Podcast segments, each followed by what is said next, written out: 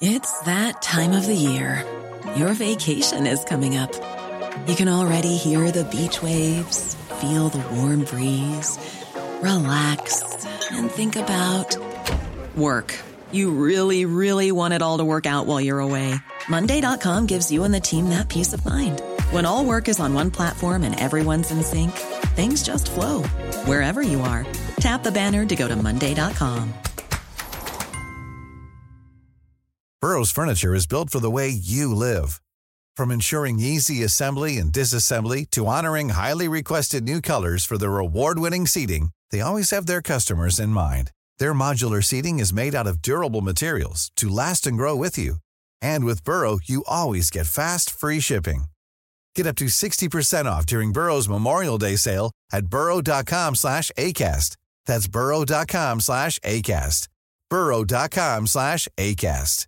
Ready to pop the question? The jewelers at BlueNile.com have got sparkle down to a science with beautiful lab grown diamonds worthy of your most brilliant moments. Their lab grown diamonds are independently graded and guaranteed identical to natural diamonds, and they're ready to ship to your door. Go to BlueNile.com and use promo code LISTEN to get $50 off your purchase of $500 or more. That's code LISTEN at BlueNile.com for $50 off. BlueNile.com code LISTEN. Då så är vi igång. God jul, gott folk. Alla ni som just lyssnar. Jag hoppas att ni är mätta och glada, att ni har ätit jättemycket choklad och julmat om ni gillar det, eller annan mat om ni inte gillar julmat. Du lyssnar på mig, Hanna. Mig Kajan. Mig Paula. Då har vi inspelningen igång. Så ja, åklagaren kan väl börja ställa frågor. Ja, tack. Det här är Nyans, feministisk true crime med Kajan, Hanna och Paula. Har ni, det här är en, en liten ny grej för mig, har ni denna jul, eller, eller kanske till och med då eh, tidigare i december, smakat från Aladdin-asken? Alltså, Nej. det vill säga den, den med mörk choklad. Är det en ny pralin? Alltså, vi har alltid köpt ehm, Paradis för att jag... Nej, vänta nu. Vilken är det som är blandad och vilken är det som bara är ljus? Blandad Aladdin, bara ljus och paradis. Okej, då är det här en Aladdin bara mörk. Ja just det, det finns en sån Ja. också. Den är brun, Exakt, förpackningen. exakt. Mm. Ja. Jävlar vad god den är. Men alltså nej Kaja, varför skulle man köpa den för? Nej, Bara mörk? Har- Bara de Bästa dåliga? ju. Men alltså jag har, varit, jag, har varit, jag har varit där du är nu, Hanna. Och jag har varit där i flera år. Men den är skitgod. Den är det på riktigt. Alltså jag blir lite ledsen av mörk choklad. Alltså jag, mörk choklad är som lite ledsen ljus choklad. Men det här är ju massa goda fyllningar i. Är det sån här lime, kokos och såna där Nej, inte grejer? sk- fy fan vad äckligt. Det är Inte så jävla provocerande. Jo, någon är typ curacao. Den äter jag inte. Vad är curacao jag vet inte som man uttalar det. Det är ju någon sån lime-likörig. Nej men alltså fyllning som är, eh, vad heter det, transparent. Det, Mm. det gör mig ledsen. Ja, Det ska vara kräm i så fall. Mm, för det här, är, det här är krämigt. Det är någon som är så här, ja men toffee är det någon. Mm, någon det är är, eh, typ vaniljkaramell. Någon är så här, nötkross. Så fyllningarna skulle jag säga är som, det, det känns som ljusa praliner. Mm. Ja, nu visar Paula upp. Men det där är ju en, en förpackning med mörk choklad. Men det där var ju 55 Nej, procent. Nej. det är 55 procent bara, så den är inte supermörk. Men det är Ferrero Rocher i, eh, i eh, chokladkakeformat. Men varför sa du nej? Jag sa att du visade upp mörk choklad. Ja, Du bara nej. T55 är mörk choklad. Det är som en lite mesig mörk choklad. ja den, den är en snäll mörk choklad. Jättesnäll. Alltså jag Men- gillar ju Det- mörk choklad också. Det var mer men att det inte var en ren mörk choklad. Nej. Men, men Kajan, får jag bara fråga? Mm. Eh, nu, nu innan jag står här inför valet med de här Ja. tre chokladaskarna Ja. som jag snart ska inhandla. Mm. Är det samma, för jag har trott att det är samma fyllning i alla, bara det att skalet har en annan färg. Alltså att det är ljus choklad mör- eller mörk liksom. Men att det är samma fyllning. Alltså om du köper den vanliga Nej. asken. Det är Nej. inte, nej det är inte. För att det, det, Mm. Och det här blir man lite mindfucked över. Mm. Därför att lövet, den lövformade som man är, Den är van bästa. vid att den smakar kaffe, Ja, den är ju den bästa. ja, Höstnougat. den är ju vanilj i den här. Nej! Men, men höstnougaten finns. Jaha, Men okej. det är en annan, en annan form. form. Ja. Men det är fortfarande kaffesmaken, för Ja, ja. det är ju den bästa. Ja. Oh, alltså apropå det, min ultimata chokladbit, Mm. det är Merci kaffe. Den här som är vit på ena sidan och mörk på andra. Eller typ ljus choklad tror jag att det är i och för sig på andra sidan. Jag, Den är är inte så så god. jag är inte jätteförtjust i, i kaffechoklad. Det är, ju, det är ju så gott. Eller i alla fall den, det finns Mm. inte så mycket kaffechoklad Nej, att välja på. Det är, jag känner bara till två sorter och det är det höst, Men det- höstnougaten. det är väl en del som har så här, alltså chokladkakor som typ är så här med latte, espresso, så här praliner och sånt. Nej, det, det, nej, nej, det ska vara just... Det, nej, det är jag inte förtjust. Jag vill ha just den här mercin. Nu- Och nu, skulle, fan, vad, nu skulle jag säga någonting. Jo, eh, en, eh, med choklad och chokladkombinationer. Alltså två av mina absoluta favoritsmaker var för sig är ju choklad, jätte, jättegott. Ja. Kardemumma, jättegott. Ja. Men ja. choklad Mm. med kardemummasmak, fy! Nej. Eh, superäckligt. Fy vad äckligt! Hur kan det Inte, vara jag har så? aldrig haft den kombon. När har du ätit den kombon? Det finns ganska många sådana chokladkakor och sånt Va? och praliner med kardemumma, kardemummasmak liksom. För kaffe och kardemumma är ju supergott. Kardemumma Mm. är typ gott med allt. Jag älskar kardemumma, men Inte i choklad bara. i choklad. Det blir kvalmigt, Det det, blir, det, smakar, det smakar när man blir åksjuk när man åker bil. Åh, vad mysigt. Mm. Det är som jag och typ Loka citron.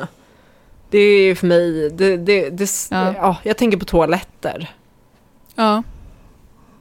Det är som eh, Jacke som har jobbat på Mm. pub när folk eh, spyr lite här och var. Mm. Då finns det ju något medel, som typ ett pulver, som man kastar Mm. på spyan. Ja, som suger upp den. Ja, och det ska ju lukta citron.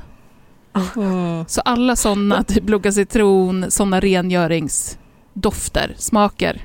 Det var ju så här klassiker när någon spydde i skolan. Jaha. Ja, att då kommer vaktis ut och häller det där pulvret på spyan. Är det sant? Händer det här ofta på er skola? Ja, men Jag- alltså, jag folk precis spydde ju samma. hela tiden i skolan. Ja! Aldrig varit med om det på hela min skolgång. Det För mig var det, var, just, det var alltid någon jävla unge som kräktes i skolan. Alltså, det var ju alltid någon spya i korridoren. Fan gick Jo. du på konstig skola? Ja, nej men det... Och det var alltid någon, någon som typ kissade på sig, det här var jag kände mig lite yngre, och gick runt med någon filt runt sig. Alltså jag kommer ihåg att jag kände en sån avsky inför de här barnen. Jag kände mig verkligen, alltså jag, jag såg på dem med avsky, mina jämnåriga klasskamrater. Jag fattar. Gud vad... Det, det, du Jag, låter kan, jag precis har den här som... bilden fortfarande. Betty är ju... ehm, Hon går ju trea nu, så de är äldst Mm. på, på skolan.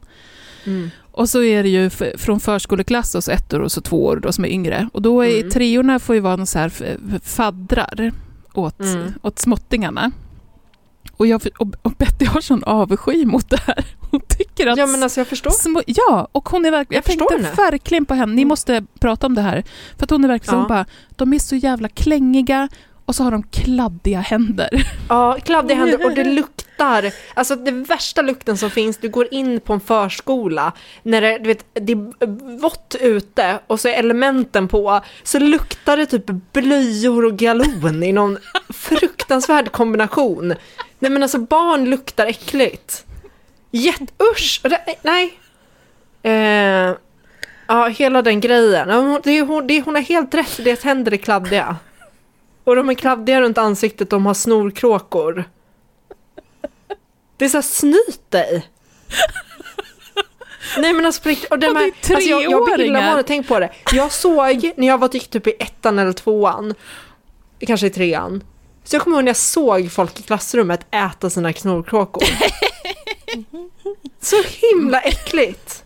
Jag har aldrig gjort det, aldrig. Vad är det för skolor du har gått på? Jag förstår inte. Nej men jag tror att jag har haft de där glasögonen. Ja, jag tror också Från början det. liksom. Du har letat efter allt äckligt hos alla. Ja, ja nej men fruktansvärt. Fruktansvärt äckligt. Vad Ja. fan, hörni, nu sa vi innan att vi skulle ha så här, nu ska vi ha lite jul, julstämning och mys. Ja, Så blir det nu så är här. jag, jag kommer bara på mer såna äckliga grejer nu. Säg inget mer nu, för det där med snoret Okej, var... okej. Jag klarar Ja, inte vi mer. går tillbaka till chokladen. Ja. Ja, jag, jag kan visa vad jag sitter och mumsar på. Som Mm. är... ehm, skumtomtar vet ju alla, naturligtvis. Åh, älskar skumtomtar. Älskar, men det finns ju också de här billiga varianterna. Nej. Det är sådana jag har nu. Och de, jag ska visa er nu alldeles snart i kameran, de har alltid, det ska ju vara så här knappar på tomtarnas rock. Två Ja. knappar. Mm. På de här billiga nissarna är det alltid små kukar. För att de liksom har smetats ut. Gud. Vänta, ska ni se nu.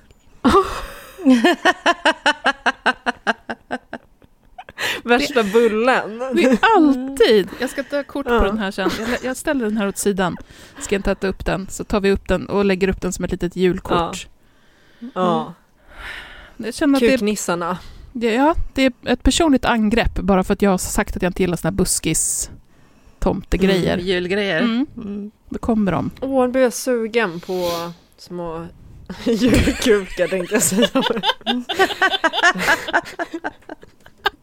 Njam, njam, njam. Ja.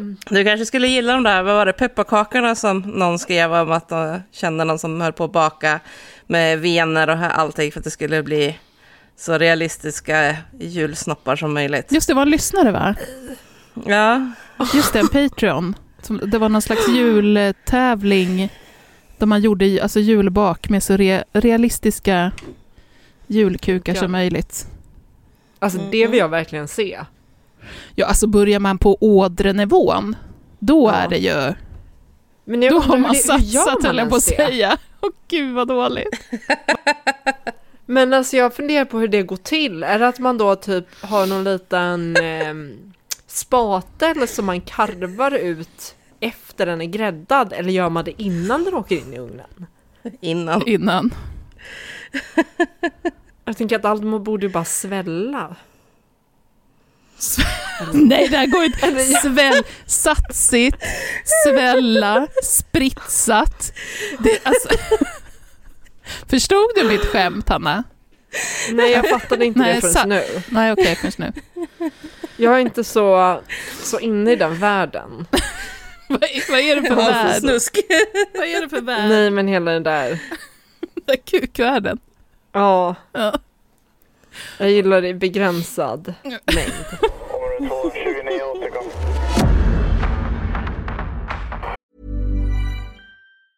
This Mother's Day, celebrate the extraordinary women in your life with a heartfelt gift from Blue Nile. Whether it's for your mom, a mother figure, or yourself as a mom, find that perfect piece to express your love and appreciation. Explore Blue Nile's exquisite pearls and mesmerizing gemstones that she's sure to love. Enjoy fast shipping options like guaranteed free shipping and returns. Make this Mother's Day unforgettable with a piece from Blue Nile. Right now, get up to 50% off at BlueNile.com. That's BlueNile.com. Hey, it's Ryan Reynolds, and I'm here with Keith, co star of my upcoming film, If, only in theaters, May 17th. Do you want to tell people the big news? All right, I'll do it. Sign up now and you'll get unlimited for $15 a month in six months of Paramount Plus Essential Plan on us. Mintmobile.com slash switch. Upfront payment of $45 equivalent to $15 per month. Unlimited over 40 gigabytes per month. Face lower speeds. Videos at 480p. Active Mint customers by 531.24 get six months of Paramount Plus Essential Plan. Auto renews after six months. Offer ends May 31st, 2024. Separate Paramount Plus registration required. Terms and conditions apply if rated PG. Nyans.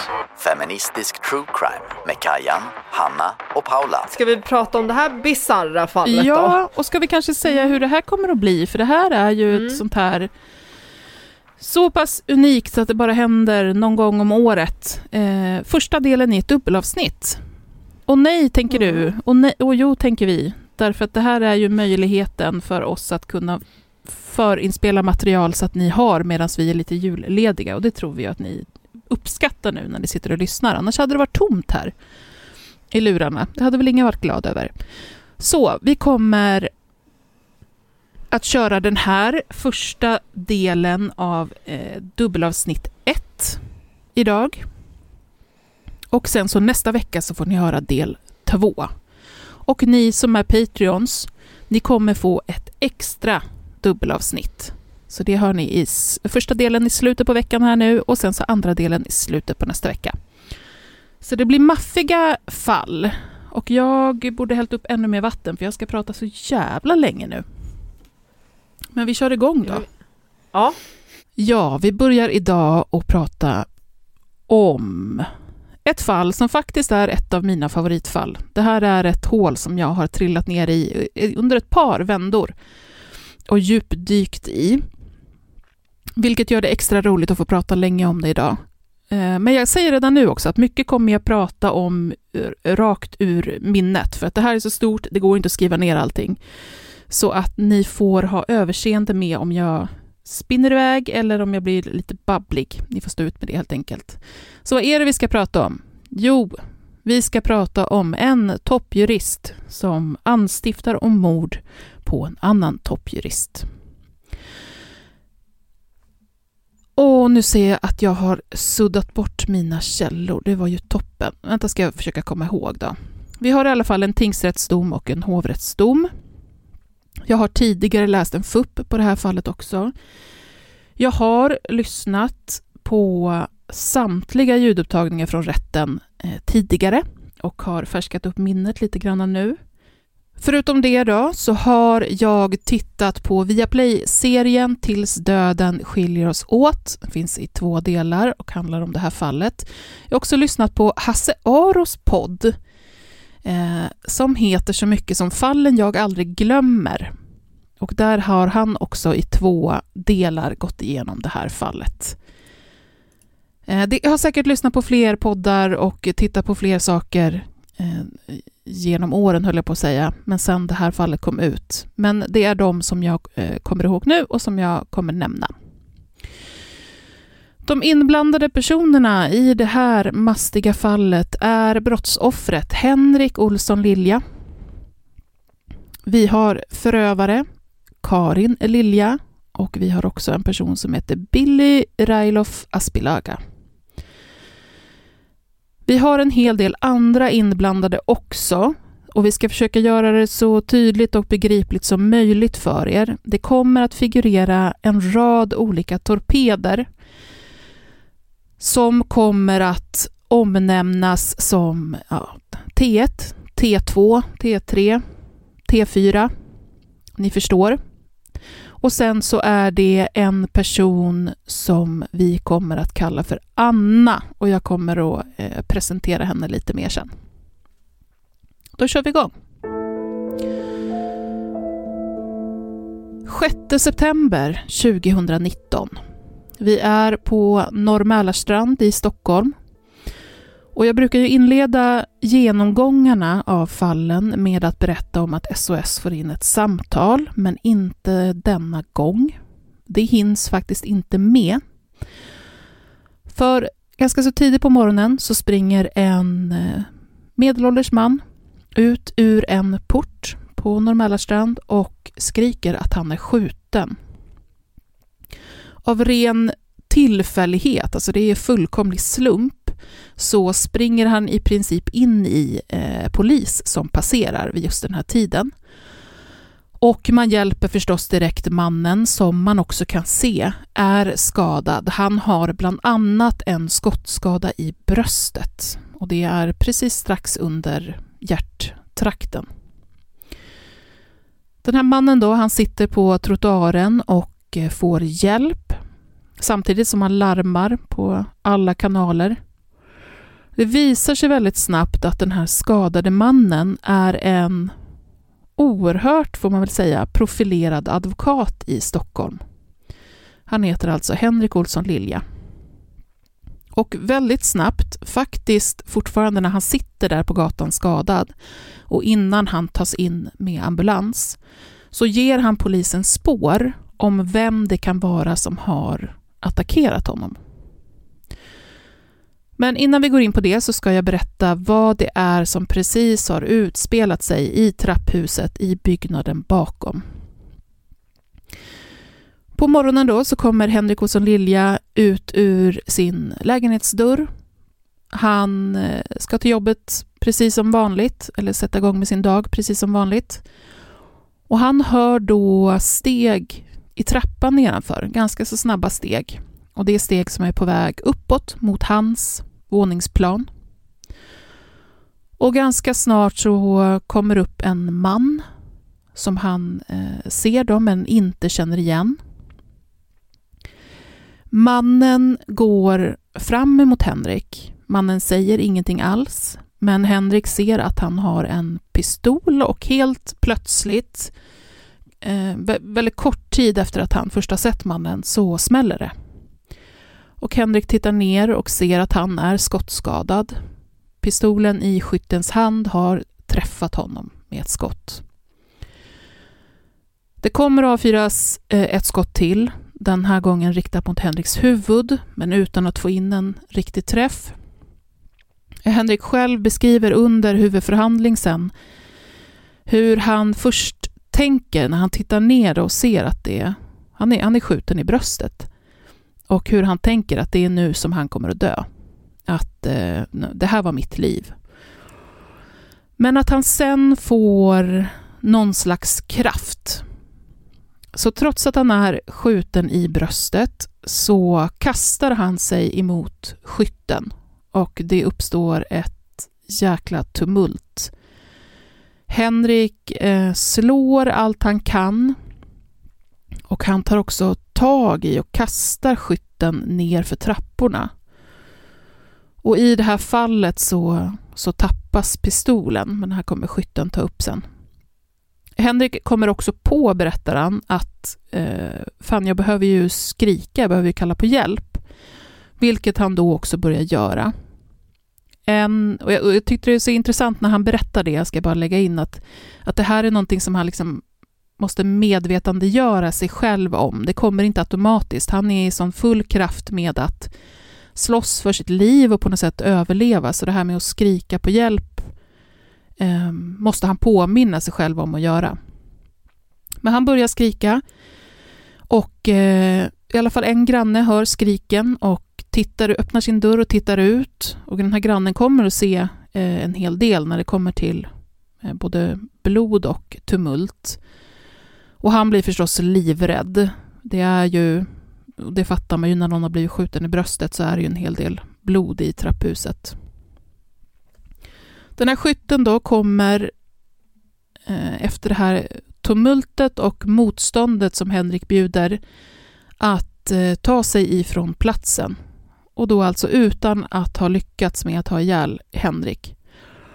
Som tar sig ner för trapporna och tar sig ut genom porten där han alltså, som tur var, i princip ramlar in i en polis.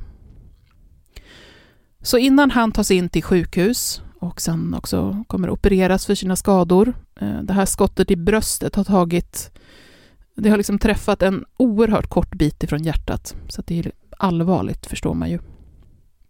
Men innan det så säger han som sagt till polisen vem han tror det är som kan eh, stå bakom det här. Och han säger att det skulle kunna handla om någon gammal klient, men så lägger han till att det kan vara hans ex som ligger bakom det hela. Och medan platsen fortfarande är avspärrad och polisen jobbar på för fullt så kommer det plötsligt en taxi. Ur den här taxin hoppar en kvinna som går fram till självmant och tar kontakt med polisen och säger att det är hennes man som blivit skjuten. Det här är ju ganska förvånande förstås, för kvinnan som kommer med taxin är Karin Lilja det vill säga det ex som Henrik Olsson Lilja alldeles nyss har pekat ut som att hon skulle kunna ligga bakom det här. Jättekort bara om deras bakgrund. Det är så mycket som händer i det här fallet så vi hinner inte gå in så jättemycket på det. Eh, men eh, de här två, Karin och Henrik, var ett par i många år. De var gifta, två barn tillsammans och hela familjen eh, bodde i den här lägenheten då på Norr Mälarstrand i Stockholm. De båda var framgångsrika jurister. Hon först som åklagare och sen som domare. Och Henrik då som eh, advokat. Han eh, företrädde senare bland annat eh, ASAP Rocky i den uppmärksammade rättegången mot honom. Men paret kommer att separera och det är, jag har läst runt lite på Flashback också och obs obs, Flashback spekulerar. Eh, men, men där så resonerar man återkommande till att det som händer är att Karin får en stroke och att det här förändrar henne. Jag har inte hittat några andra specifika belägg för just det, så ta det för vad det är, eh, en Flashback-spekulation. Men i Hasse Aros podd så pratar man om att alla i juristvärlden i Stockholm känner till Karin, men inte så mycket för hennes karriär som för hennes förfall. I Hasaros podd så pratar man om att man till och med har interventioner med henne, alltså att närstående har eh, samtal med henne. Så det är, det är någonting som händer eh, där både relationer och, eh, och Karin som person förändras på något sätt.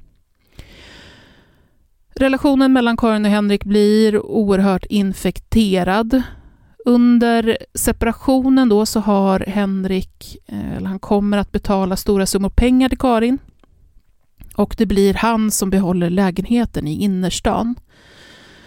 Rätten till den får han genom en dom 2015 då han både får ensam vårdnad om de båda barnen och då kvarsittande rätt till bostaden. Och Karin Lilja kommer vid den här tiden att eh, bo i Sickla, eller i närheten av Sickla. Men tillbaka på brottsplatsen då. Karin kommer alltså dit med en taxi.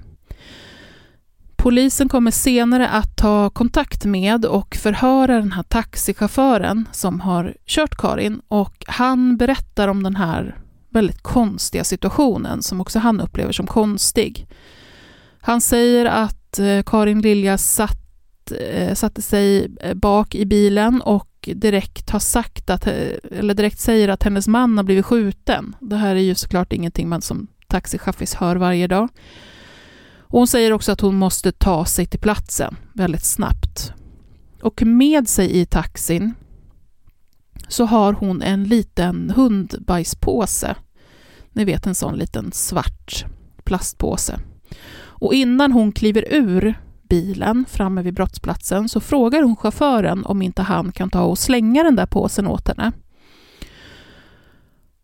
Och i förhör sen så säger den här chauffören att han i vanliga fall så hade han gjort det eh, och inte tänkt så mycket på det, men han tyckte att det var så konstiga omständigheter i det här fallet och det var ju dessutom en massa poliser runt när han då skulle slänga den här påsen som han inte visste vad det var. Så han sa nej till det. Han tyckte att det kändes för konstigt. Så när Karin går fram till polisen så har hon den här påsen i handen. Polisen kommer att känna igen henne. Man har också haft med henne att göra tidigare. Det har varit lite andra rättsfall runt Karin Lilja. Eh, och hon kommer att anhållas på platsen.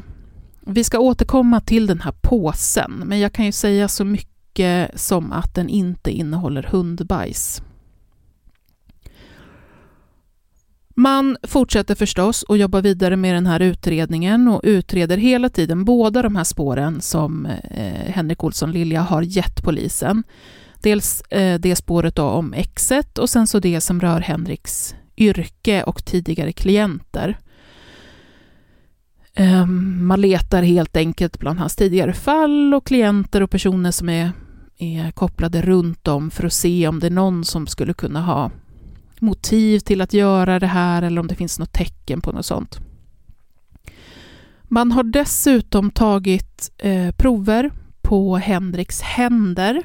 Han har ju slagit gärningsmannen och man hoppas nu på att det ska ha fastnat DNA från förövaren på Henriks händer. Och man har rätt. Man får fram DNA och man får också träff på vem det här DNA tillhör. Och det tillhör en för polisen mycket känd kriminell man vid namn Billy Railof Aspilaga. Även han kommer att tas in och han går från att inte ge några kommentarer överhuvudtaget. Snarare så upplever förhörsledare att han lyssnar in väldigt mycket för att få, liksom, få ett grepp om hur mycket det är polisen vet. Så han går från det, inga kommentarer, till att han till slut erkänner att det var han som var på platsen och att han har attackerat Henrik. Men att syftet aldrig var att skjuta eller döda honom, utan att han skulle skrämmas. Och då kommer ju förstås följdfrågan, varför skulle han skrämmas och på uppdrag av vem? Men då återgår Billy till inga kommentarer. Man får helt enkelt inte veta någonting om det här varför. Och så vitt jag vet så har han fram till denna dag inte sagt någonting om det heller. Men mot Karin då, man tog in och anhöll henne. Man hittar inte så mycket bevis där. Man hittar inte tillräcklig bevisning för att hålla henne och hon måste släppas. Eh, det är ju ganska saftig mediebevakning på det här. Det är ju ganska sensationellt att det är två toppjurister som är inblandade på det här viset och också bara att en, en väldigt profilerad advokat har blivit, blivit skjuten. Eh, så att media har, har lite bevakning på henne och kort efter att hon har släppts så hittar media henne och hon ger en eh, filmad intervju. Den är relativt anonymiserad. Hon sitter med ryggen mot kameran. Och i den intervjun då så pratar hon, vad ska jag säga, ganska så självsäkert om att hon hela tiden visste att hon skulle släppas. Eh, det finns inte tillräckligt för att hålla en och så vidare. Man får väl känslan av att hon ganska tydligt vill visa att hon kan en hel del om den här om juridiken. Liksom. Vilket ju inte är konstigt i sig. Men bara för att Karin inte längre är anhållen så betyder ju inte det att polisen har släppt sin misstanke, utan tvärtom så är man ganska övertygad om att det här inte är något som Billy har gjort på eget bevåg. Och man tror också att det kan vara Karin som står bakom det här uppdraget. Så man har span på henne. Man har avlyssning Eh, på olika kanaler. Både, det är både rumsavlyssning och, och telefonavlyssningar. Men man hittar ingen direkt koppling mellan vare sig Billy, det vill säga skytten, och Henrik eller mellan Billy och Karin. Så man får inte ihop det här riktigt och därför hoppas man att span och avlyssning ska ge mer. Och när man börjar titta på övervakningskameror från området, alltså närområdet eh, kring adressen där Henrik blir skjuten. Eh, man går ju helt enkelt runt och till olika butiker och annat och, och frågar om de har övervakningskameror och man får titta på materialet. Eh, och så tittar man på det här materialet vid tiden eh, precis innan och efter mordförsöket. Och då ser man rätt snart Billy där. Man ser både honom och man ser hans bil precis i närheten av Henriks adress. Men man ser honom inte bara där på dagen för attacken, utan man ser honom där nästan varje dag eh, den här veckan. Mordförsöket sker på en fredag och man ser honom nästan varje dag eh, under hela veckan innan. Och man kommer också att se någon mer. Och det är någon som är känd av polisen sedan tidigare, kan man ju lugnt säga. Och som dessutom dyker upp när man har span på Karin. Det är en yrkeskriminell person som vi kallar för Finn man har sett, i, när man har span på Karin då, så har man sett hur hon har besökt hans adress flera gånger. Hon har gått in genom någon sidodörr eller någon liksom ingång till någon tvättstuga. Och spanare som har suttit utanför adressen har också sett hur de eh, ja, men innan Karin går in tycks prata i telefon med varandra. Men man ser också att de här samtalen, alltså man tittar in genom ett fönster helt enkelt och ser då Finn stå och prata telefon till exempel och sen så kan man se att Karin också pratar. Men det här dyker inte upp på telefonövervakningen. Och man börjar då misstänka att Karin, Lilja och Finn använder sig av krypterade telefoner. Och samma man då, som man upptäcker, det vill säga Finn, ser man alltså på övervakningskamerorna runt omkring Henriks lägenhet under den här veckan som leder fram till mordförsöket. Man ser honom också interagera med Billy. Det är uppenbart att de känner varandra och man kommer också sen att se att de har eh, suttit inne samtidigt, var på samma anstalt. Och man kan också, utöver övervakningsmaterialet, så kan man också se på tullavgifter och så vidare att deras resor in till och ut från det här området eh, sammanfaller. Men så händer någonting som kommer att förändra allt. Och om man tyckte att det här var liksom väldigt sensationellt och speciellt eh, hittills så får man hålla i hatten. För att nu händer det grejer. En person hör av sig till polisen. Hon har saker som hon vill berätta. Det är mycket saker. Och det är den kvinna som vi kallar för Anna. Och det hon har att berätta är det här. Anna eh, är ensamstående småbarnsmamma när hon träffar Karin eh, sommaren 2018 det vill säga året innan då, ungefär ett år innan. De stöter då på varandra eh, på en restaurang utan att någonsin ha träffats förut. Anna är i en ganska jobbig period i livet. Hon har bipolär sjukdom och upplever sig vara i ett maniskt skov. Där hon ja, men, flackar runt, hon åker runt på festivaler och resor och är ska vi säga, blir väldigt hög på livet på de här, och de här upplevelserna.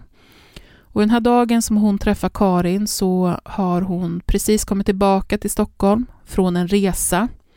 Men hon är så i gasen att hon inte vill åka direkt hem, så hon ringer en kompis och de träffas på en restaurang och sitter och tar något att dricka och pratar om allt som eh, Anna har varit med om. Så behöver Anna gå på toa. Hon märker att hon har fått mens, men hon har inga mensskydd. Så hon tittar ut från båset, gissar jag, och eh, ser en kvinna inne på toaletten som hon aldrig har sett förut, men som hon beskriver som väldigt ståtlig, eh, men också lite tilltufsad. Hon frågar den här kvinnan om, om det är så att hon har en tampong eller någonting. Men den här kvinnan som då alltså är Karin Lilja säger att hon inte har det, men de börjar ändå prata. Eh, de börjar småsnacka där inne på toaletten eh, och klickar liksom. De, de connectar. Men så är det inte mer med det, utan eh, Anna går tillbaka ut till sin kompis och eh, sätter sig och fortsätter prata med henne. Men sen så går kompisen eh, hem och Anna är kvar och då kommer Karin fram till hennes bord och sätter sig. Och de fortsätter att prata. Eh, och de pratar om livet i stort och Anna förstår Ja, men hon förstår att Karin är i någon slags jobbig situation själv och hon förstår också utifrån det som Karin berättar att det handlar om eh, ja, men, våld i nära relation eller, eller mäns våld mot kvinnor, någonting sånt liknande. När de ska bryta upp det här eh, mötet, när de har suttit och pratat en bra stund, och de har också bytt nummer, så säger Anna att hon eh, nu ska liksom packa ihop för att hon ska åka till psykakuten, för att hon, hon märker att hon inte mår bra och hon behöver, eh, hon behöver det, kanske läggas in. Men det Karin gör då är att hon går in och säger till Anna att nej men gud, inte ska du åka till psykakuten, utan jag, jag kan hjälpa dig och jag kan vara ditt stöd. Eh, och så vidare. Vilket Anna tycker känns väldigt skönt och det känns som att Karin är någon som hon gärna vill ha i sitt liv och som känns väldigt förtroendeingivande. Så när de bryter upp så har de liksom etablerat en, någon slags vänskapsrelation. Anna har, ska vi säga, genom sitt jobb har hon kontakt med en yngre kille. Det man kan tänka sig att hon är någon form av mentor eller liksom stora systers eh, i någon stora systers roll till den här yngre killen. Och den här yngre killen är den som vi kommer att prata om som T1. När Anna tillsammans med sitt barn ska åka och hälsa på Karin på Karins landställe så eh, följer T1 med. De har en, en ganska så tajt relation. Eh, och Anna tänker att det här vore nej, bra kontaktnät för T1 och sådär. Så att eh, han följer med och de åker till det här landstället. Och här börjar det liksom hända konstiga saker, kan Anna se tillbaka på i efterhand. Eh, det här är det första tillfället då på landstället som hon hör samtal om att eh, Henrik, som hon då får veta är Karins ex, eh, att han borde dö. Hon vet inte ska vi säga vem han är. Hon vet bara att det är en man som heter Henrik och hon har också fått genom Karin en bild av att han är ja, men ett monster i princip. Som har utsatt Karin för så fruktansvärda saker. Och när de är på det här landstället så, så sitter de liksom och pratar om olika saker man skulle kunna göra då för att Ehm, Anna känner att Karin har hjälpt henne och hon vill hjälpa tillbaka på något sätt och vara stöd tillbaka. Så man pratar om vad man skulle kunna göra för att underlätta Karins situation. Och det är då som det, men, lite halvt på skämt men också med någon allvarlig underton sägs att det bästa vore väl om Henrik dog. Här kommer T1, då den här unga killen, sen att berätta att Karin Eh, går fram till honom och frågar om han skulle kunna tänka sig att ha ihjäl någon. Och han tycker att det här är superobehagligt, så han säger väldigt tydligt i hennes ansikte liksom, nej. Varpå Karin eh, smäller till honom i ansiktet. Och han tycker det här känns superobehagligt. Anna som står med och ser det här berättar själv att hon är väldigt konflikträdd så att hon, hon gör inte så mycket utan hon vill försöka släta över den här situationen och ja, men det blir ganska tumultartat. Och det som händer sen efter det här landställsbesöket är att eh, Anna föreslår för T1 som tyckte att det här känns väldigt jobbigt att men vi, vi kan ju träffa Karin och så kan hon kanske be om ursäkt för att hon slog dig för så, så blir det bättre för alla. Så de stämmer en träff och eh, T1 då berättar att han tänker att nu ska han få den här ursäkten för att han har blivit slagen och kanske också för den här jättekonstiga sjuka frågan som han fick. Men det blir aldrig någon ursäkt. Utan det som händer är att Karin återigen tar upp med T1 om inte han känner någon eller kan ta kontakt med någon eller på något sätt ordna med att ta livet av Henrik. Och det här kommer han att säga ja till. Så han kommer att eh, gå, ja, men gå med på det helt enkelt. Han går med på att bli T1, det vill säga torped nummer ett. Och Anna blir en stor ska säga, eh, länken mellan T1 då och Karin. För Karin ska inte bli indragen, det ska inte finnas några kopplingar mellan dem. Så T1 får eh, en del pengar Eh, framförallt då för att det ska köpas pistol och lite annat, men som jag förstår också till viss del lite ersättning då för det här, för det här mordet som han ska göra. T1 har också en eh, kompis som Anna också känner, eh, känner en del, eh, som vi kommer då kalla för T2. Han är också med i bilden redan här.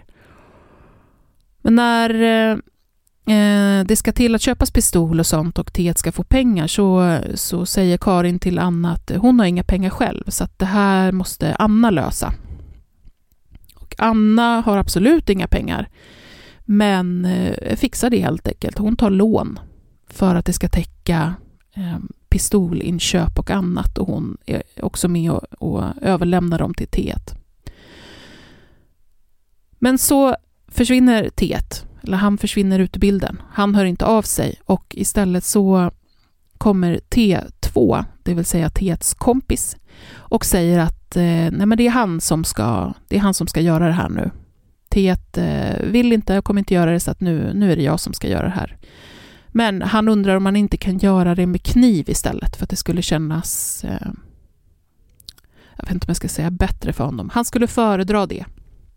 Så han lyfter förslaget att det ska ske, eh, ske med kniv.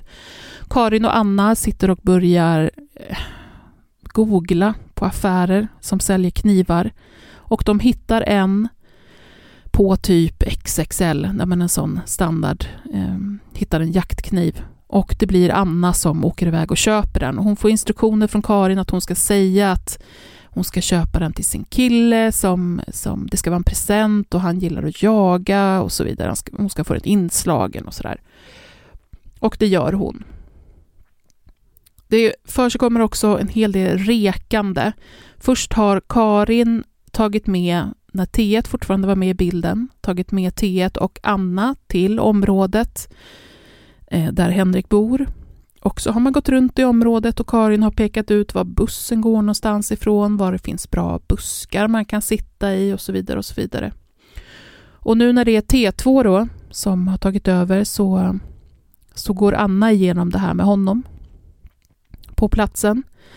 Han kommer också att sova hos henne dagen innan. Det är tänkt att han ska mörda Henrik. Och han försvinner iväg tidigt på morgonen, men han kommer tillbaka sen hem till Annas eh, lägenhet och är väldigt uppstressad och säger att det här går inte. Då har han, berättar han, suttit och väntat men har blivit osäker på om det verkligen är Henrik han har sett eller inte, hur, hur var det han såg ut nu igen och det har också varit så mycket folk runt så han känner att det här går inte och eh, jag kan inte göra det här. Så Karin behöver nu hitta en ny torped igen. Och eh, T2 får ge tips till henne. Hon Karin frågar, eh, vet du någon annan då? Eller känner du någon? Eller känner du någon som känner någon som skulle kunna göra det här? Och T2 ger tre tips. Och den sista personen av dem är också han som kommer att bli T4. T4 är en man som är, ska vi säga, mer kriminellt rutinerad. Han eh, kliver på det här uppdraget och eh, blir också av Anna då lite vallad runt i området och spekulerar kring om man skulle kunna ha någon krypskytt på, på, på någon byggnad och så vidare. Ehm, så det blev liksom lite högre nivå på planerna. Han får pengar i förhand. Även de här pengarna är det Anna som får fixa och hon tar lån igen för att, eh, för att kunna ordna med det.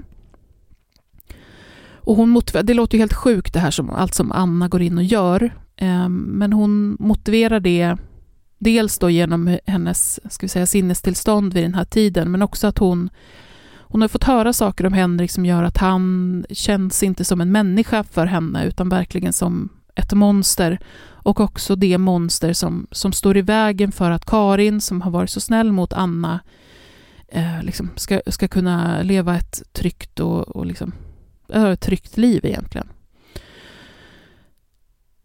Eh, T4 då, han får pengar som eh, ersättning för det här och också för förberedelser. Men när han har fått pengar så försvinner han. Han kommer att sticka med pengarna helt enkelt. Så Karin är nu utan torped igen. Eh, nu, fan, jag sa fel. Vi behöver, vi behöver inte klippa om hörni, men nu har jag, jag tror att jag har sagt T4 och jag tror att vi är på T3. Det är så otroligt många torpeder. T1 är den unga killen som Anna känner, T2 är hans kompis, T3 är den här eh, personen som är lite mer rutinerad och som sticker med pengarna. Ha överseende med mig om jag missar någon torped. Nu är Karin i alla fall väldigt desperat. Det hon gör, och Anna får följa med henne när hon gör det, är att hon åker ut i förorten och går fram till random unga killar och frågar om de kan vara torpeder. Eh, Anna tycker ju att det här känns faktiskt konstigt för att hon bor ju eh, själv i förorten och det här är ju liksom hennes närområde. Men hon hänger liksom med och eh, Karin får ju förstås inte napp. Det är ju en väldigt... Alltså kan vi bara ta en sekund och Ja. bara acknowledge hur stört det här är? Ja, visst är det. Att åka och bara gå fram till random människor. Och, och det är ju inte, det är ju inte svenne-ungdomar hon går fram till, Nej. utan det finns ju en så otroligt, och det säger ju Anna också, beskriver att det märks att Karin liksom inte är van att vara i förorten. Men, Men också hen- den synen hon har. Alltså Ja, det ja, visar ju verkligen vilken syn hon har Ja. på människor. Ja, hennes bild är att du kan gå fram till ett gäng killar på torg, kan ni ha ihjäl en person? Och så, och så är det fixat. Ja, det är otroligt bisarrt. Ehm, Anna berättar om hur eh, hon, eh, hon träffar T1, det vill säga den här unga killen som hon var mentor åt, efter att han då har försvunnit och hur han säger att de här, de här pengarna som jag fick, de kommer du inte se igen. Och från och med nu så känner du och jag inte varandra. Och liksom verkligen gör tydligt för henne att nej men hon har ju utnyttjat honom och behandlat honom så jäkla illa och han är så besviken så han vill inte ha någon mer eh, kontakt med henne. Och hon berättar i efterhand att eh, här någonstans börjar hennes moraliska kompass liksom ticka igång igen. Och hon känner att det här, hon har behandlat T så himla illa. Eh, och hela situationen är så sjuk så hon börjar känna att hon, hon vill verkligen inte vara med på det här. Men det är ju också hon som har eh, legat ute med pengar medan Karin har sagt att så fort det här är löst så kommer Karin få ut pengar från ja, men helt enkelt att Henrik är död och hon får ut pengar från lägenhet och annat. Så att då kommer Anna få, få tillbaka pengar och mer ränta. Så hon är ju liksom lite låst i det här. Och Karin ber henne hela tiden om att du behöver bara göra den här saken också, bara den här grejen. Eh, bara lite till. Så att hon, eh, hon blir kvar ett tag till, men till slut så lyckas hon eh, bryta sig ut ur det och eh, avbryter kontakten. Det hon också berättar är rent generellt om hur Karin på olika sätt har under den här tiden då som de kände varann eh, försökt att skaffa sig kontroll över Henriks jobbschema och eh, hur både Karin själv och hur hon också har fått Anna att ringa in och boka in möten med Henrik under påhittade namn. Eh, just för att det ska kunna underlätta mordet, alltså att man får Henrik till någon, till någon specifik plats. Och det här är också sånt som man kommer se sen i, i bevisning och eh, rätten som, som Karin har ringt in till kan ju också hitta de här försöken till, till att boka möten under de här specifika namnen. Ja, men då har alltså Anna kommit in i bilden, tagit kontakt med polisen och berättat alla de här sakerna. Och det här blir ju ganska så graverande för Karin kan man säga. Hon är förstås anhållen igen nu, för eh, bevisningen är ju en helt annan. Och nu kommer vi tillbaka till hundbajspåsen. Det visar sig att den innehåller en uppsättning olika knapptelefoner och även kontantkort. I avlyssningar, i rumsavlyssningar så har man också hört hur hon av en eh, tredje part får instruktioner om hur hon ska använda en sån här telefon. Ehm, det är prat om, om Encrochat och så vidare. Men sen så, som vi ju känner till, så, så knäcker man ju Encro och polisen får tillgång till den information som har tidigare varit ehm, otillgänglig. Och genom det så får man också tillgång till den kontakt som funnits mellan Karin och Finn. Ni minns den här eh, yrkeskriminella personen som, som polisen redan har fått eh, span på. Och den här kontakten de två emellan, som de har trott varit skyddad och krypterad, har inte bara varit innan mordförsöket utan även efter att Karin släpps från häktet där första gången. Och det man kan se är också att när Karin släpps där och även precis innan mordförsöket så har hon börjat köpa guld. Alltså vi snackar guldtackor. Investeringsguld kallar man det tydligen. Eh, det är också eh, guld som inte är märkt och därmed inte spårbart. Och det här är guld för flera miljoner kronor. Och de köps, köps som sagt både innan mordförsöket och sen eh, efter då att hon blev eh, häktad första gången och sen släppt. Och så ser spanare hur Karin och Finn jag ska bara säga nu, om det blir oklart, det är så jäkla många turer med kronologin. Det här är alltså förstås innan Karin blir intagen och anhållen andra gången. Annars skulle inte hon vara ute och springa och köpa guld. Spanare ser då hur Karin och Finn, man håller ju på att kartlägga deras kontakt, hur de eh, möts upp på en restaurang. Precis innan det här restaurangbesöket så har Karin varit inne hos en optiker och hon har också varit inne på en nagelsalong och fått eh, naglarna fixade. Och sen så sitter Karin och Finn på den här restaurangen och man har ju en, en spanare som sitter några bord bort där inne och har koll på dem. Och sen så börjar de göra sig redo för att gå och de lämnar, eh, inte samtidigt utan lite olika eh, tid, men möts sen upp på eh, en skolgård som ligger precis bredvid. Och där har polisen span och man filmar också det här eh, och kan se hur de två står och pratar. Eh, det är ett samtal och sen så sker en överlämning av en påse. Och det är Karin som överlämnar den här påsen till Finn. Eller snarare så kommer hon, hon ställer ner den på marken först och sen pratar de lite till och sen tar Finn upp den och sen så eh, börjar han gå. Han tar den här påsen och han stoppar den innanför sin jacka och så går han därifrån. Och han går åt motsatt håll från där polisen vet att hans bil står parkerad. Eh, Span då försöker förstås följa efter honom, men tyvärr så tappar man bort honom. Och han kommer vara borta i nio minuter. När man får fatt på honom igen och liksom får koll på honom och också kollar igenom hans bil så hittar man inte påsen. Eh, och man vet fortfarande inte vart den är någonstans. Polisen tror ju förstås att det här som överlämnades var guld som betalning då för mordförsök och även eventuellt för att eh, en betalning för att man ska försöka slå till igen utifrån vad man har eh, sett i, i Konvor och på Enkro. Men Karin och Finn har ju en förklaring till den här påsen och det här är en väldigt speciell förklaring. För att de menar att det Karin har gett till Finn är linsvätska. Och det är ju lite konstigt för Finn har ju inte ens linser. Ehm, men det tycker inte de är så konstigt alls. Så det är ändå den här förklaringen de håller fast vid. Och då är det så att de Ehm, jag säger då att Karin har varit inne hos optikern och hon blir ju så torr i ögonen själv så att hon brukar ju köpa linsvätska till sig själv för att hålla sina ögon fuktiga och då köper hon även en eh, flaska linsvätska till Finn. Och det här tycker ju han är ganska så gemytligt har jag för mig ordet han använder i förhör, därför att sån här är ju Karin. Han säger att någon gång har hon köpt lax till mig, någon gång har hon kommit med grönsaker eller frukt. Sån här är hon. Ja, nej, jag har inte linser och det kanske var lite speciellt, men jag tycker det är ganska trevligt och omtänksamt.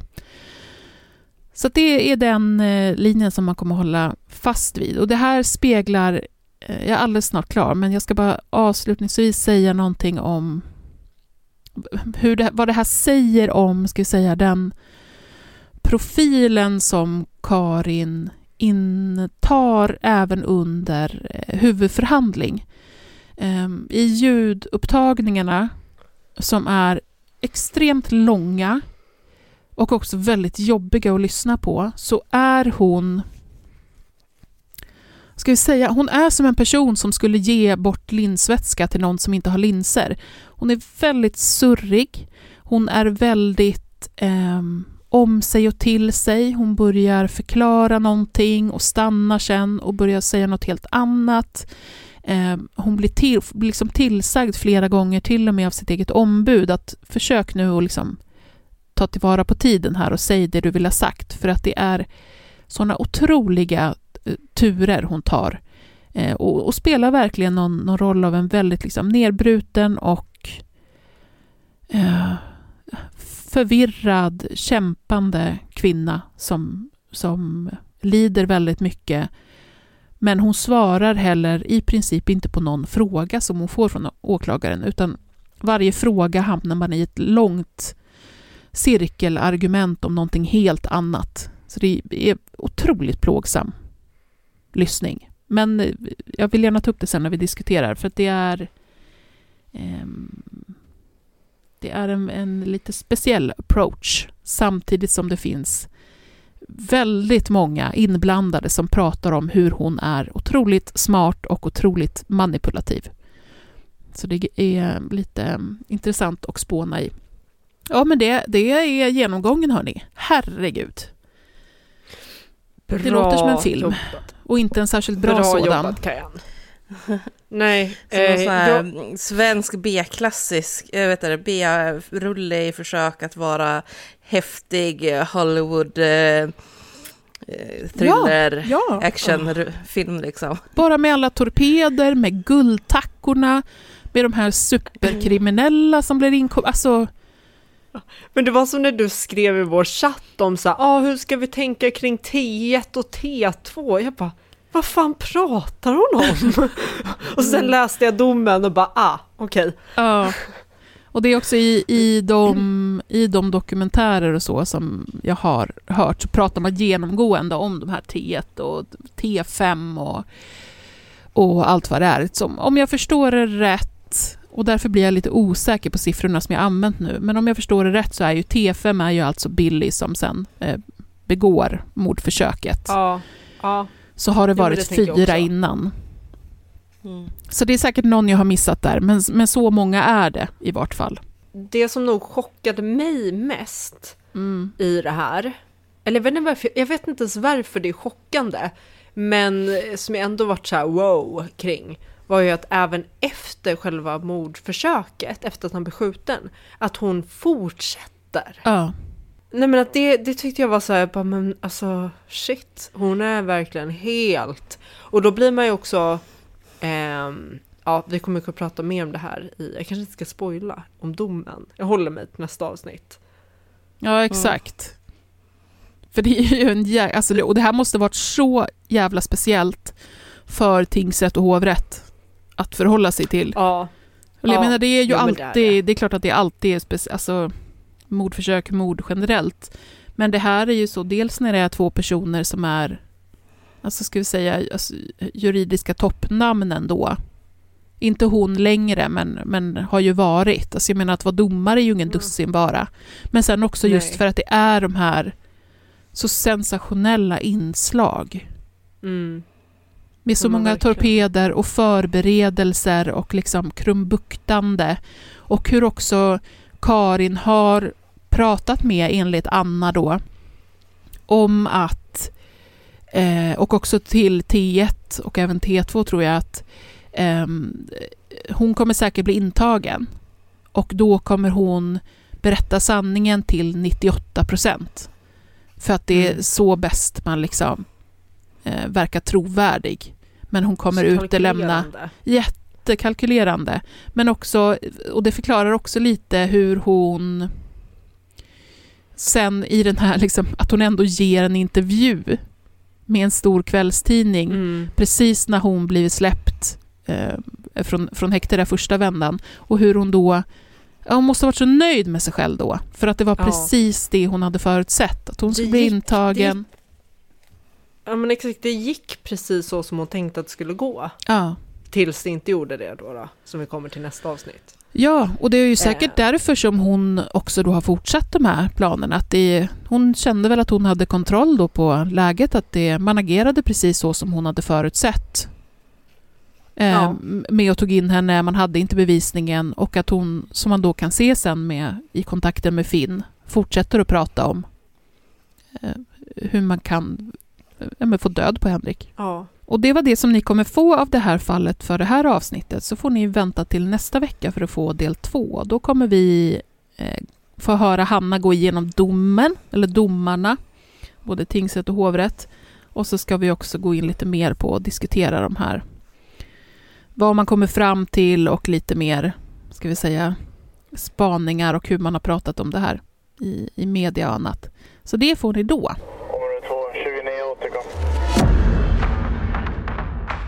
Nyans, feministisk true crime med Kajan, Hanna och Paula. Men då tar vi den här veckans snackis. Och då tänkte jag att vi ska gå in på det här med eh, den senaste rapporten från polisen, från Säpo bland annat, om utsatta områden, som man kallar det för. Mm. Eh, det, nu, jag, vet, jag vet att vissa aktivister vill att man ska använda ett annat ord för det än utsatta områden, men nu lyckas jag så här, Ja, vad är det glömma bort det helt. Vänta, jag kan Fan är googla. Får man inte säga utsatta områden eller vad, vad är grejen? Nej, precis. Man ska, man ska försöka säga... Jag tror att det är missgynnade områden. Eller något liknande. Typ eftersatta Ja. eller något sånt? Efter, ja, precis. Okej. För att liksom trycka på att det handlar mer om eh, brister i, i samhällspolitiken och i hur landet sköts. Mm. Än att eh, områdena skulle vara liksom utsatta ifrån något magiskt eller utsatta på grund av kriminaliteten. Mer så Just det. det är inte, krimi- inte kriminaliteten i sig som gör områdena till vad områdena är, utan det är segregationen, kass bostadspolitik, det ena med det andra, som skapar kriminalitet, alltså att man vänder på det. Just det. Bra. Lite så. Men, Men, vänta, vad hette det nu? Utsatta eller inte utsa utsatta? Vad sa vi? utsatta områden, ja, ehm, Är det man eftersatta säger? områden. Jag, jag tror inte att det är, det är inte eftersatta jag söker efter heller. Men utsatta områden är det man använder. Jag tror att det var missgynnade områden man... Ja, skitsamma egentligen just nu. Det är säkert någon som kommer på det sen. Mm. Men i alla fall. Nu, just nu säger vi utsatta områden för att det är det som polisen använder Ja. i, i sin rapport. Och då har man sett, när man har kikat nu då, eh, då tittar man på hur det såg ut 2021. Och sen har man hoppat över 2022, eller hoppat över hoppat över, men det kom ingen rapport 2022. Och så kommer en rapport nu, så det har gått ungefär två år då mellan. Och då har man sett att eh, sex av de områden som pekades ut som utsatta områden 2021 har man plockat bort från listan. Där har situationen förändrats så pass bra att man inte längre anser att de räknas in som ett utsatt område. Eh, Medan fyra nya har tillkommit. Vilket gör att det då totalt sett har minskat med två områden i Sverige. Ja. På, och när, på hur lång tid? Du? På två år? Två år. Mm. Jag, vet, jag tycker det är så svårt, att, och så svårt att bedöma om det... Det är ju såklart bra att det minskar, men om det borde ha minskat mycket mer. Alltså förstår ni vad jag menar? Är det jättebra resultat eller inte? Det är så, jag har ingen aning.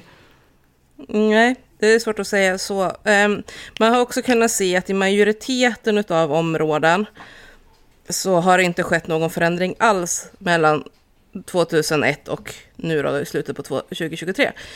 Utan det man möjligtvis kunnat se då är i ett, visst, ett litet antal av de här områdena så har eh, situationen snarare för, försämrats. Och det blivit ännu värre. Och det menar man på att det är oroväckande att det ser ut så här nu. För att det tyder på att den här typen av utsatthet och kriminalitet eh, börjar cementeras och bli en, en fast del utav de här områdenas vardagsliv, eller vad man ska säga. Mm. Men det, alltså dels kan jag tänka mig att någonstans så kommer det ju säkert vara en annan från högern som kommer försöka vinkla det här någonstans till då, liksom att ja, det är tack vare högerns politik det senaste året som vi ser de här förändringarna. Mm. Eh, vilket vi kan avskriva direkt, för den här typen av förändringar tar mycket, mycket längre tid att få igenom. Eftersom det bland annat handlar om tilltron till myndigheter och till framtiden och så vidare. Och det är någonting som tar lång tid att förändra och påverka. Ja, alltså det är ju inte, om man tittar på två år, då, det är ju inte som att man ser att ah, här har man i början på år ett så har man gjort den här insatsen och sen är det den som har gett utdelning till slutet Mm. på år två. Så funkar det ju inte. För det första är det ju en väldigt kort tid.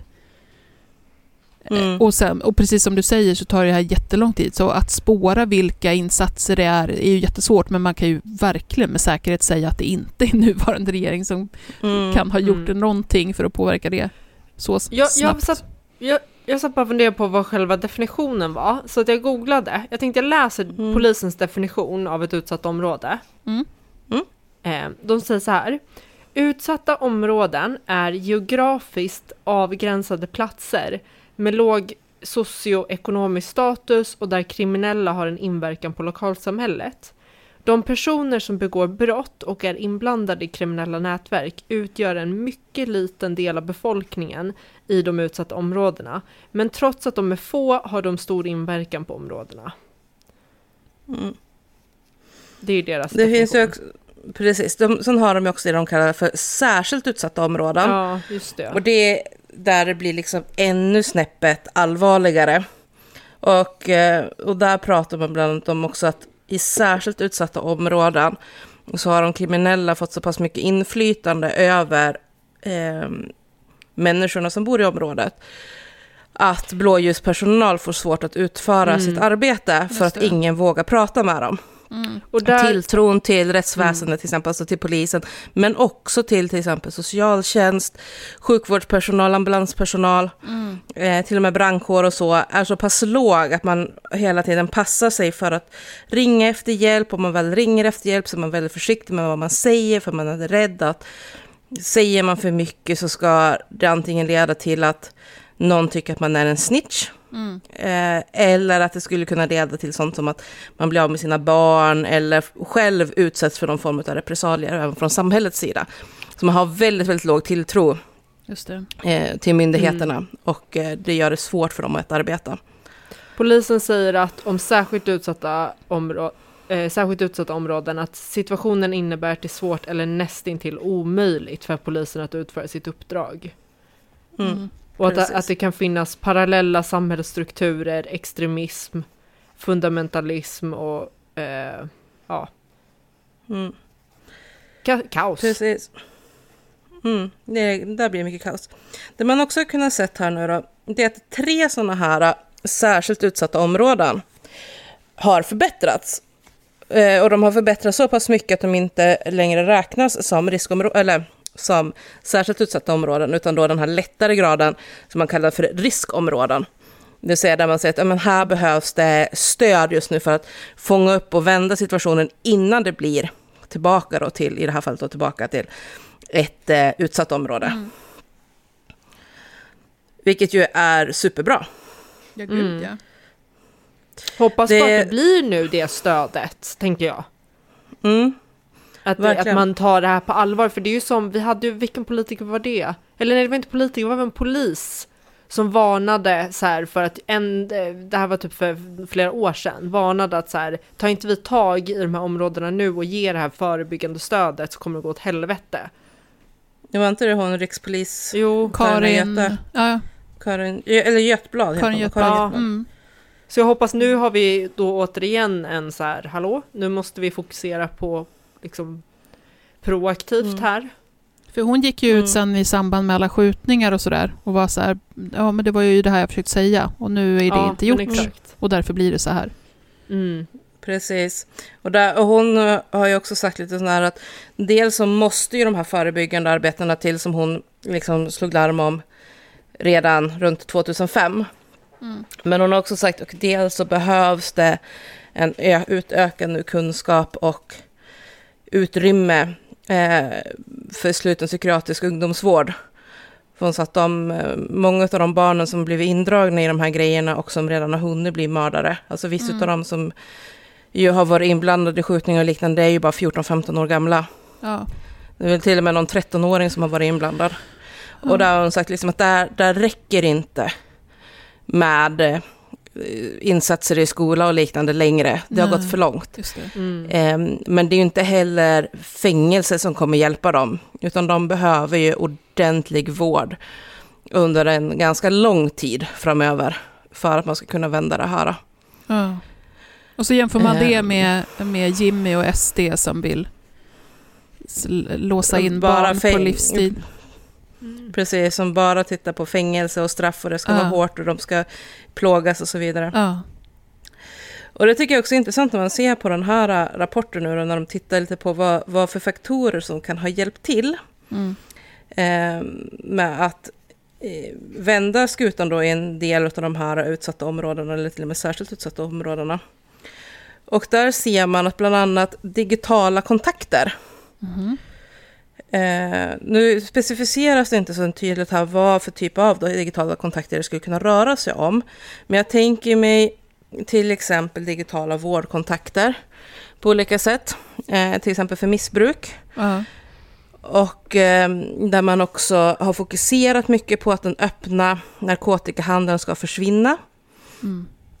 Eh, för att det, man verkar se liksom att när den öppna narkotikahandeln minskar så minskar också våldet och problemen för de boende. Vilket känns ganska som en ganska rimlig teori Ja. ändå. Ja. Liksom.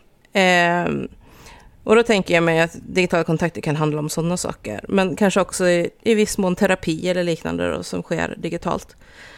Men man har helt enkelt försökt att på olika sätt hitta beröringspunkter för att nå de här människorna och stötta liksom att hitta andra vägar. Mm.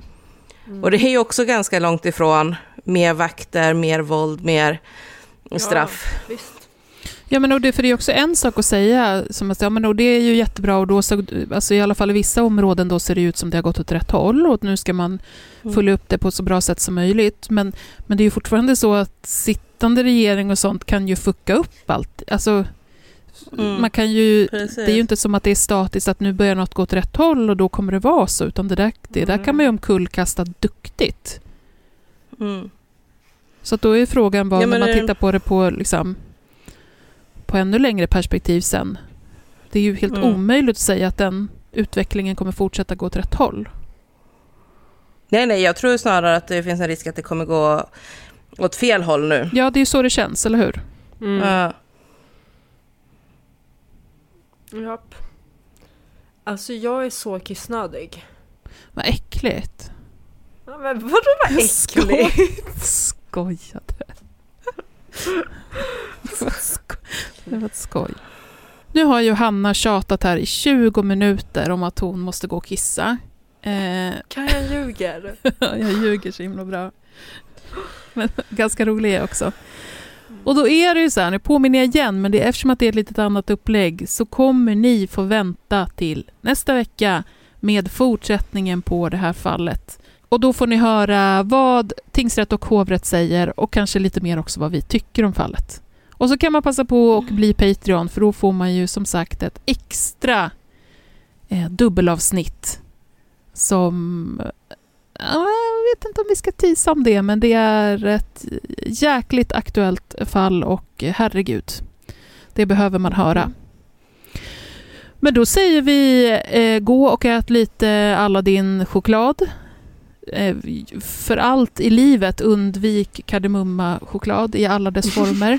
Och sen så, ni som är Patreons, ni träff, vi träffar er senare i veckan och er andra så på återseende till nästa vecka. Tack för att ni har lyssnat. Och nästa år. Och nästa, herregud. Och nästa. Ja, Ja, så det. ja. gott nytt år! Puss, hej då! Hej.